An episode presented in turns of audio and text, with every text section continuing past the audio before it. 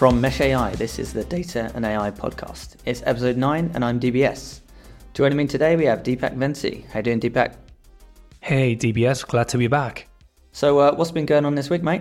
So quite a lot in the AI space for sure. Um, but before we actually go into it, um, you know, we've we've actually had quite a special week here at Mesh AI. I can't believe I'm saying this, but it's actually our two-year birthday. Um, so it was this day two years ago that we were formed as a company, and I just can't believe that we've achieved such a magnificent milestone. So, depending on when this, the the person listening to the podcast might be, uh, the two year mark might have already passed. Be a quite a special special day and special week for us. But also on the other hand, one of the interesting things I thought would, um, to share with the audience was. And what I read about a, a, new tool that's been worked on in the industry called Nightshade, uh, which is in effect, let's just sort of call it that between quotation marks, poison for AI models. Um, so what it actually tries to do is, particularly when we take take something like images, it actually takes the metadata and the actual Im- image itself, and it manipulates some of the pixels in a way that, say, an AI model, say for example GPT three or four, is taking a particular image, it will actually misclassify it, um, and therefore end up giving you inaccurate results. And the whole point here is that creatives can make sure that their art and their outputs aren't being used without their consent. And if they are, then these tools um, don't end up getting the right output that they need. So going to be following that with, with quite a close interest because I think particularly in this entire space related to asking people for permission and the quality of, of the data being used for training, I think something like this could have a significant impact, which I think kind of links in quite nicely with today's topic as well. Yes, it does indeed. And today with us we have Jakub. Do you want to introduce yourself? Hello everyone, I'm Jakub, one of the data scientists here at Mesh very related to what we were just talking about. Today's topic is trustworthy AI. So, we've talked on previous episodes about the benefits of AI, the scale of AI, and the business impact, but we've never really talked about the dangers too much. Um, and today, Jakub is, is one of our experts on the subject. He's going to talk us through trustworthy AI, what it really is, what it means, and, and how to protect yourself from it in the future. And, and this is obviously a, a, field that is getting much more attention based on the models that have gained traction in the last sort of 12 months, but it's an important one. What we want to do today is try and add some substance to that, um, and Jakub's going to talk us through exactly what it means and how to think about it. So, um, Jakub, why is trustworthy AI important to you personally and, and should be important to our listeners? Ah, that's a good question. So, like you said, the, with the use of AI being more prevalent now, we need to be sure that we can trust it like we would any other service that we use. Uh, but not only is it like a risk mitigation strategy, but it also has additional benefits. So there's many cases where some solution might be great, but if people don't trust it, don't use it, some of the value would not be realized. So in that sense, it's both a risk mitigation, but also increases the potential benefit of any technology we develop. You raised quite some interesting points there, right? Particularly because one of the things I've been hearing about quite a lot recently is is been around the impact and, and the impact of trustworthy AI, particularly within public sector. Um, so w- within the UK realm, actually, there's been a lot of questions recently around HMRC, DWP, and and actually their um, usage of some of these tools that's been used to determine the social status of people and, and therefore what the financial implications to them should be. Um, and I think for me, it just sort of goes to show that more and more organizations have already been using some of these AI tools for a while. But I, I just think the trust and the impact of trust is something that perhaps is still catching up with it and it hasn't necessarily been at the level of transparency that we'd expect it to be. So I guess a, a first question to ask ourselves is why do it? Sort of what is trust in AI and sort of why why is that important? Yeah, that's a good question. So I guess from my point of view, if we look at AI as if it was somebody we like a co-worker that we work with, we want to be able to trust that they're honest and that you know they they do the right thing uh, when it's needed. Uh, so in the same way, I think as AI is becoming more prevalent in our lives, we need to have the same expectations of the technology as well. And trust is difficult to gain, but it's very easy to lose. Uh, so in that sense, it's difficult. It's good to be prepared ahead of time before something goes wrong. Before you know there's large uh, media coverage of it. Uh, there were cases where some automated recruitment softwares were biased towards uh, biased against women, uh, even when they were when the CVs themselves were anonymized, they still managed to pick up and assign the gender to the applications, resulting in a very biased hiring process. And that news, you know, kind of destroys the whole reputation of the organization. So it's very important that, you know, we put uh, things in place ahead of time uh, to prevent these things from happening. I guess the what I'm sort of hearing there, uh, Jakub. So there's there's an element of trust from those producing these systems and the impact a lack of a trustworthy system could have to their institutional reputation. But I guess then there's also the implications of, of the consumers of AI, right? Let that be an organization or an enterprise consuming, but also the actual end user or an employee or a citizen using these AI systems. Would that be a fair breakdown of the levels at which we need to consider this? Yeah, so yeah, that's that's right. So we often kind of simplify it too much. There's so many stakeholders involved in this. Um, like you said, there's the, the business owners who develop these solutions. There's the data scientists who work on them. There's the some potential future cons- consumers, and they all have different requirements. So something that would convince a data scientist that something is fine would be different that something that a layman would understand. Uh, so I guess as we delve into these topics, we can start looking at you know what different stakeholders require. Because in some industries we have regulators as well that are interested in this. So what we report to regulator might again might be different to what we present to end users. And it's important that as we develop these technologies, we keep that in mind. So we don't just have, okay, trustworthy AI, just one tick box fits everyone. We need to make sure that every type of users or stakeholder in general uh, is addressed.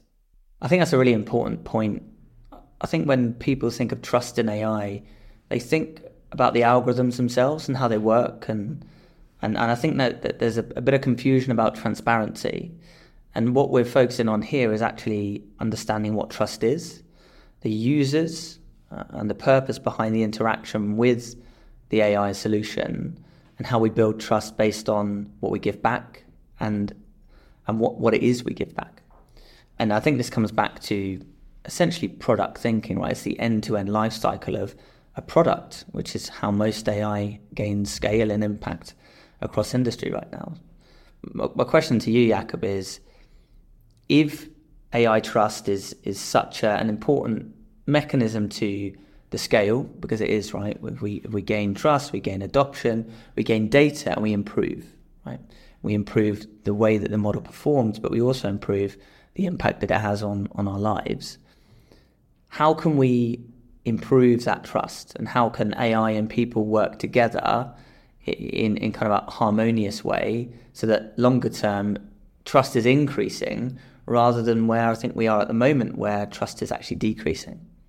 So I would say there's two elements to it. There is the trustworthiness of the AI system itself, but also how we communicate that trustworthiness to the stakeholders. Um, so, like you mentioned, it's not just the algorithm itself, it's the data that's been gathered uh, to train the model on. It's how we train it on. It's how we use the application. So you know we can think of uh, video image recognition as in itself just not, nothing that nothing special about it. But if it's used by the government to attract people, then there's some things that we need to think about with just how the same technology is used in different use cases.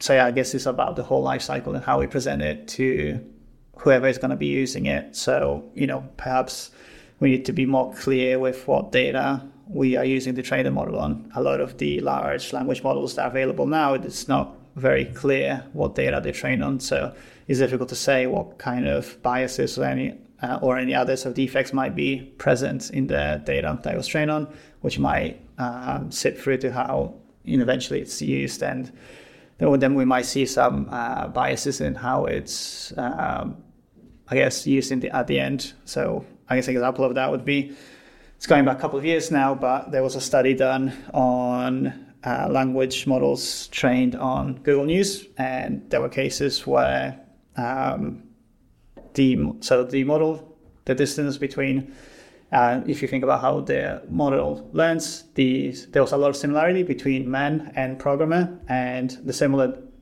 difference was between women and homemaker. So there was some bias trained into these models.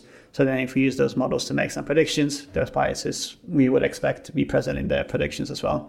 Um, so yeah, the data side is definitely important as well. Yeah, I think the new paradigm of large language models and the wave of generative AI has almost set a, a negative precedent in that data doesn't really matter because we throw scale at the problem. And, and I think actually what, what you've outlined there and, and what I think more people need to be aware of is that data actually needs to be more important and the impact of it because of the capability of these systems is more impactful. So understanding what data goes in and understanding the output, and that's that's the other thing you said around the application, because we're now looking at foundational models that can do multiple things and be applied to multiple tasks. The same model can be applied in different situations. So I think really understanding how it's used and how it's explained and put into the hands of users finishes that loop of, of the, the usage and, and the right usage and, and then I guess the trust that we build over time. So that brings me on to, to our next question. How do we build trustworthy AI systems?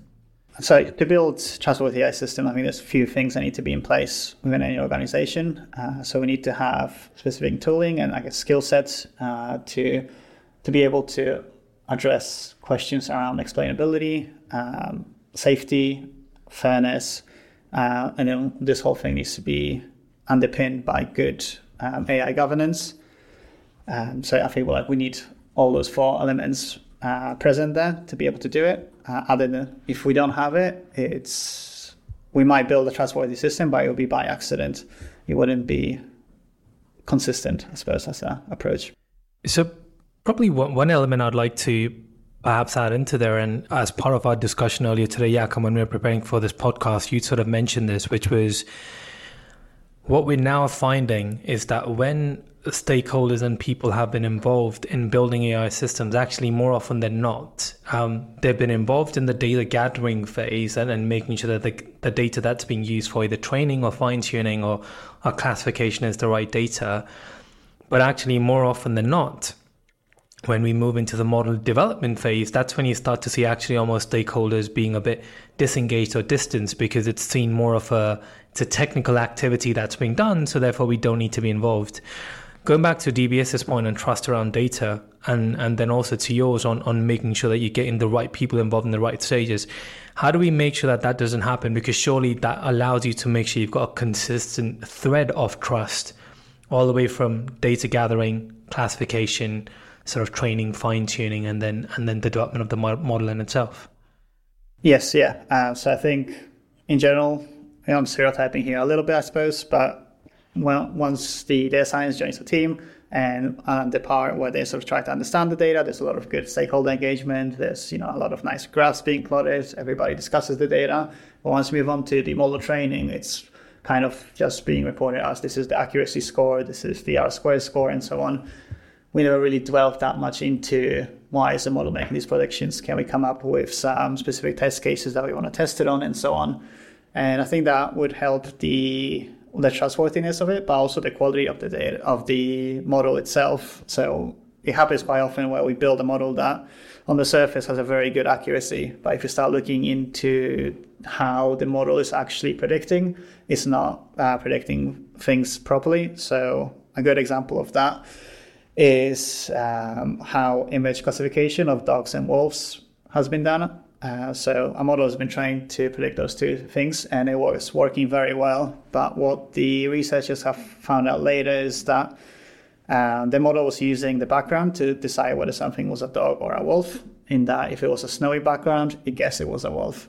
Uh, so in that case, if we just presented the accuracy score, it would have been an amazing model. But it's not capturing the underlying relationships in the world. Uh, and I think that that happens in many cases. Um, so it's using some of these trustworthy AI techniques can help us uh, build models that are actually modeling the right things. So almost trying to capture the causal underlying causal relationships rather than just find correlation between things. And that's what makes it scalable uh, beyond just what it was trained on. It's a really interesting example of where we've uncovered uh, the way in which an algorithm has learnt. But to uncover that, I think you have to design the right questions and you have to look for the right things. And, and for me, you know, this, this kind of cross domain approach to developing AI is really important because it's not just the developers, it's not just the, the machine learning engineers, but it's also the business, right? And, and those that understand the context of how the algorithm is going to be applied. So in that case of the background, someone had to either look into the background or come up with a hypothesis that this could be the case, right? How we scale that within enterprise, I think is is yet to be seen as a norm. We are seeing it, you know, with a few of our clients that, that start with risk, right? And um, especially in some of our more regulated sectors, there are huge risks associated to the way in which AI can be um, used. So starting with risks and then looking for those risks, but that's not the only way to go about it. I think from from a, a positive contribution to, to insight and to understanding what's happening, you can also use it to uncover an understanding, right? Not not only of the algorithms, but the data itself. That actually brings us to a, a very interesting point there, DBS, you touched upon, which is when you work with the users and with the business to understand what problems you're trying to solve and ask the right questions, it, it also helps develop that trust. Which actually brings me to a key question, right? Which is right now we know, let's just say organizations are in two situations. They can either go and build their models, simplistically speaking, or they can go and buy third party tools with the models baked in, or they can go and buy the models themselves. With human nature being the way in, in, in which it is, do we think where stakeholders are involved in building their own models, where they would have had greater input and say with regards to the data that's fed into it, compared to third party off the shelf commercial tools that they're buying, do we think third party tools have less time to convince people that they should trust those tools versus in house developed models where even if perhaps the accuracy might be lower, but the fact that they've had a greater say in what's being built and why it's being built with its very inherent nature gives you that sensation of trust because you know why and how it's being built. That's a good point. I think it's a double-edged sword in terms of building it in-house. In terms of yes, you do have more input and more control about how it's built, uh, but then also I guess there's a risk of running that you project the trust you have to the data scientists or the science team as a whole onto the model that they're producing in that you know you've worked with let's say with Anna for months on this model, you trust her. I'm sure she'll do a great job, but uh, unless we have the proper AI governance in place, it might be misplaced, unfortunately.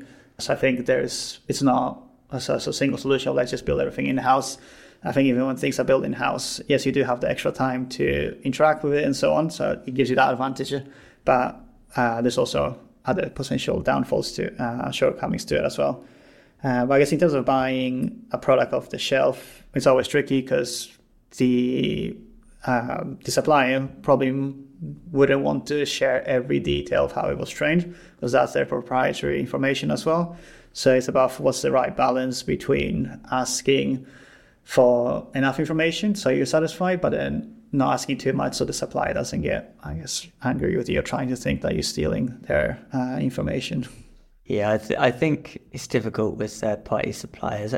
To, to, me, having a almost an agnostic, you know, framework for, for assessing based on what you can get access to. Uh, so to Jakub's point, they probably won't release the data. Um, uh, you know, most of most of the API service layers don't, um, and they probably uh, won't give you too many details about how the model's trained.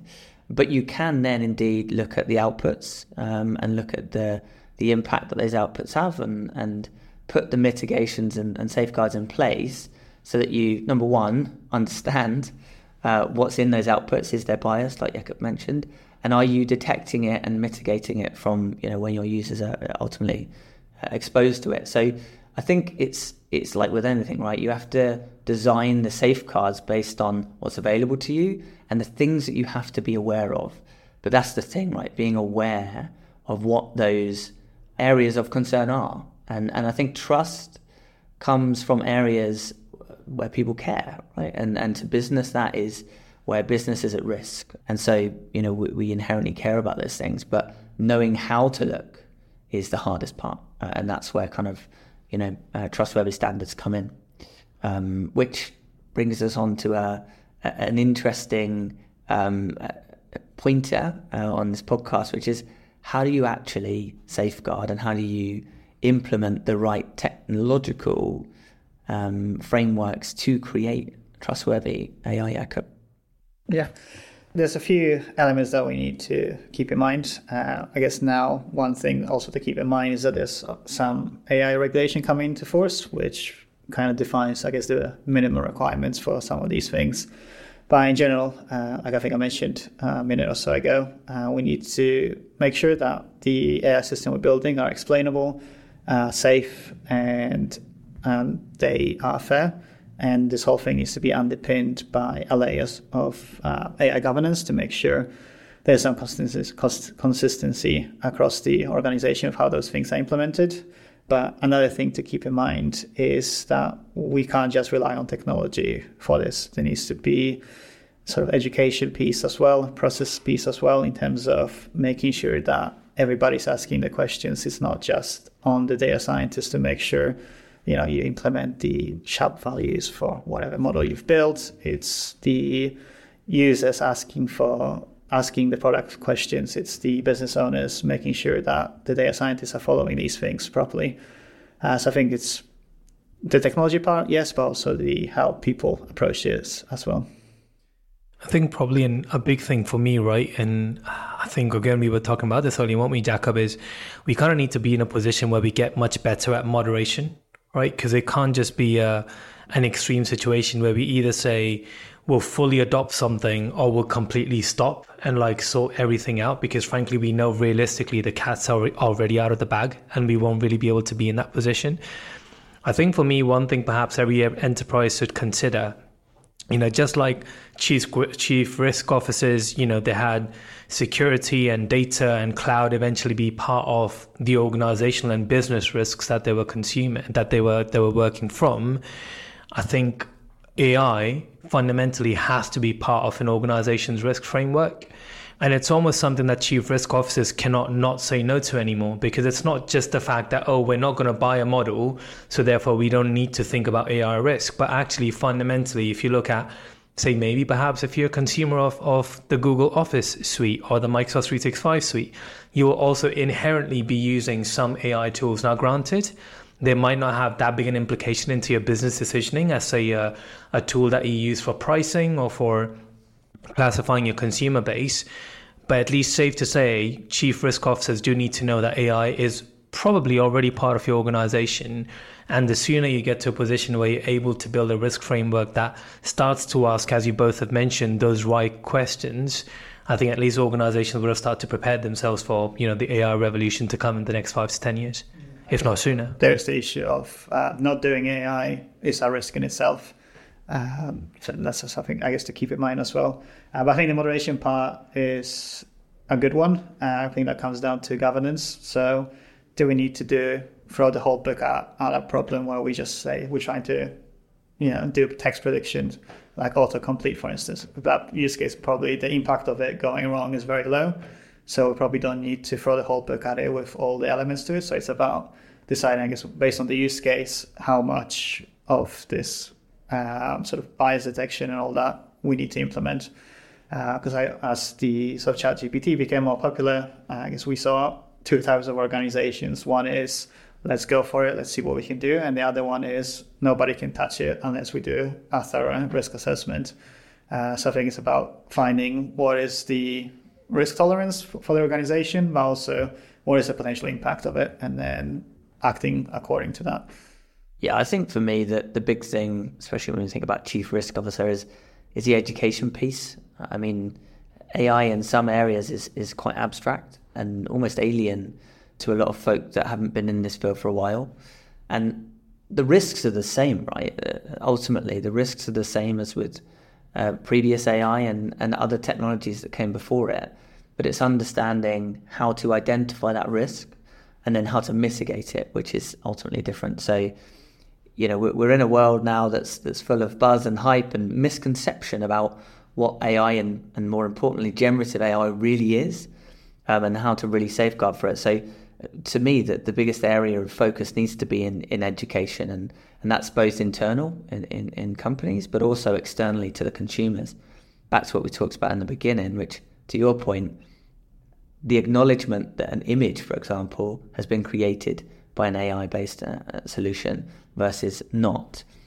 Is that being exposed to the end user right now? No, it's, it's, it's one of the things that's talked about in terms of regulation, but it's not there yet.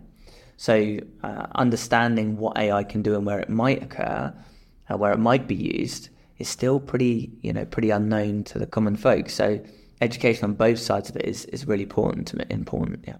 So, so DBS, we've we've talked between the three of us quite a lot about building this framework for trustworthy AI, right? If if I'm a chief risk officer or a large enterprise looking to start tomorrow, what would be the three, four, five key components that I would need to start considering as part of a trustworthy AI framework? And Jakub, it would be good if you could sort of add your point of views to that as well. Maybe starting from the governance piece, a lot of so one, one thing that's need to be in place is sort of a solid understanding of the trade-offs because there will be trade-offs that we need to make when we build these systems. We can't make a perfect performant one and robust one, fair one, and release it next tomorrow. Uh, so I guess as a governance structure, uh, what we need to have is some way in which we manage the trade-offs between things like performance, robustness, fairness, and time to release. And that ultimately should be coming from the risk tolerance of the organization. Uh, so I guess this is where the risk needs to be, first of all, uh, identified and quantified where possible. And then based on that, we can start making these decisions of what are their trade-offs and how do we implement those going forward. So we've mentioned a lot of components there, Jakub, and I know this is you know something near and dear to, to, to us, but you mentioned things like privacy, robustness. What do these things really mean to those in the audience that you know haven't uh, opened the lid on, on, on AI? Probably one of the more most commonly known component of it is the explainable AI side of things. So it's about how do we explain how an AI came to its prediction or decision.